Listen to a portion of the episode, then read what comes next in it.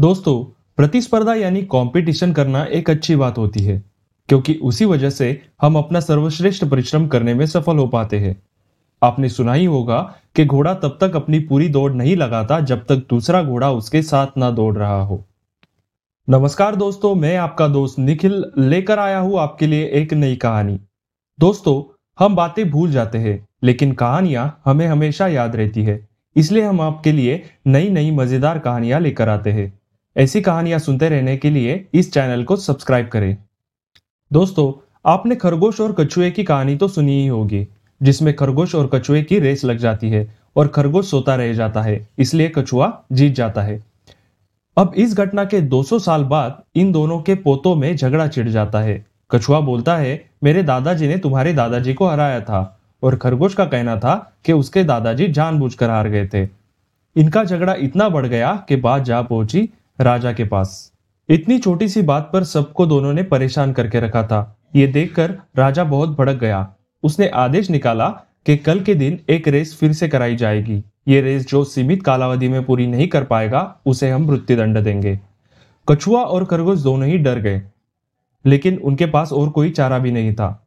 तो उन्हें राजा की बात माननी पड़ी और वो रेस के लिए मान गए। रेस के लिए जो रास्ता तय किया गया था, वो बड़ा लंबा था। जिसे कछुआ सीमित समय पर नहीं पार कर सकता था, और दूसरी ओर रास्ते में एक तालाब लगता था और खरगोश को तैरना नहीं आता था। तो दोनों ही सोच में पड़ गए। अब तो ऐसा लग रहा था कि दोनों का बचना नामुमकिन है। तब वो दोनों अपने करीबी लोगों के कहने पे उनके साथ जंगल के सबसे अनुभवी और चतुर लोमड़ी के पास गए। लोमड़ी ने थोड़ी देर सोचा और हंसने लगा। उसने उनसे पूछा, क्या राजा ने तुम्हें एक दूसरे के खिलाफ जीतने के लिए बोला है? तुम दोनों भी इस समस्या का हल साथ में रहकर निकाल सकते हो। जब ज़मीन से जाना है, तब कछुआ खरगोश के पीठ पे बैठ जाएगा, ताकि उसे कम समय लगे।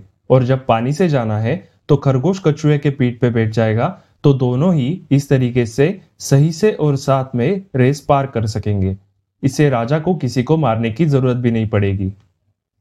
रेस का दिन आने पे कछुआ और खरगोश दोनों एक दूसरे के सहारे साथ में दौड़े और उन्होंने रेस को सीमित समय पर पूरा भी किया और साथ होने के कारण कोई हारा भी नहीं।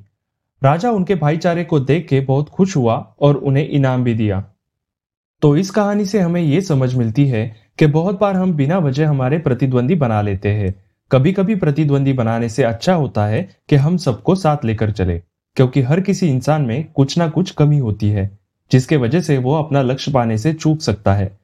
ऐसे हालात में अगर हम अपने साथ कुछ साथी जोड़ ले, जिनका लक्ष्य वही है तो दोनों के लिए वो लक्ष्य पाना आसान हो जाता है। आशा करता हूँ कि आपको हमारी कहानियाँ मनोरंजक लगती है। ऐसी कहानियाँ सुनते रहने के लिए इस चैनल को सब्सक्राइब ज़रूर करें। स्टे मोटिवेटेड धन्यवाद।